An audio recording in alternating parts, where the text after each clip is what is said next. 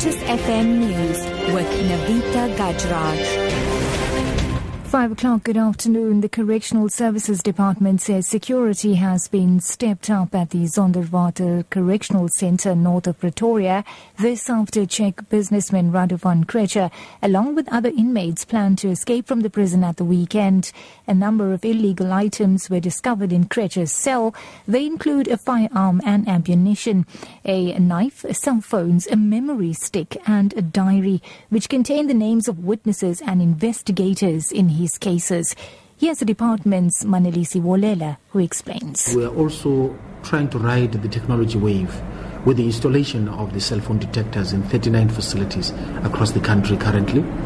And uh, we are also implementing uh, what we call body cavity scanners so that it doesn't matter where you hide in your body something or contraband that you want to smuggle to our facilities, we will pick it up. But of course, what we're doing, we're prioritizing those problematic centers in the country.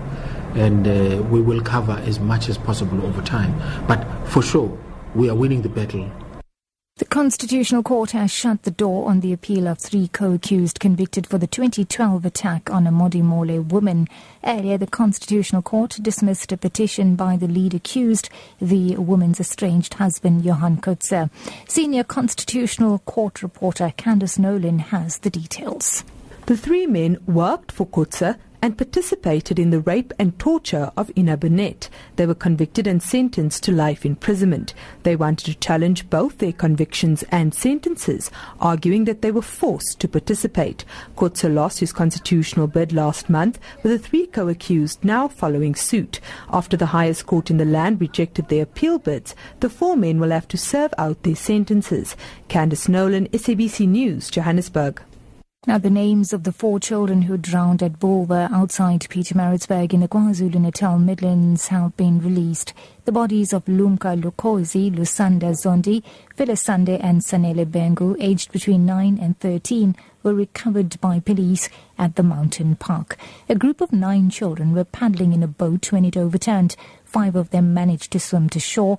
KwaZulu-Natal police spokesperson Thulani Zwane. We are appealing to the members of the community that they must please make sure that they know about the part of their kids. They must not allow their kids to swim alone. They must always be supervised when they are swimming. And we also appeal to the children that they must not swim if they know that they can't swim. In other news now, fire crew in Cape Town are closely monitoring a scheduled controlled fire on Robben Island. Spokesperson of the Robben Island Museum, Quentin Tiala, says they are burning dead wood cut down from the trees. And he says they will burn the wood on several locations over the next few days. And wrapping up, not many people have been lucky enough to experience the supermoon earlier this morning. It happens when the moon is closest to the earth. The moon then becomes an eerie red and uh, coincides with a lunar eclipse.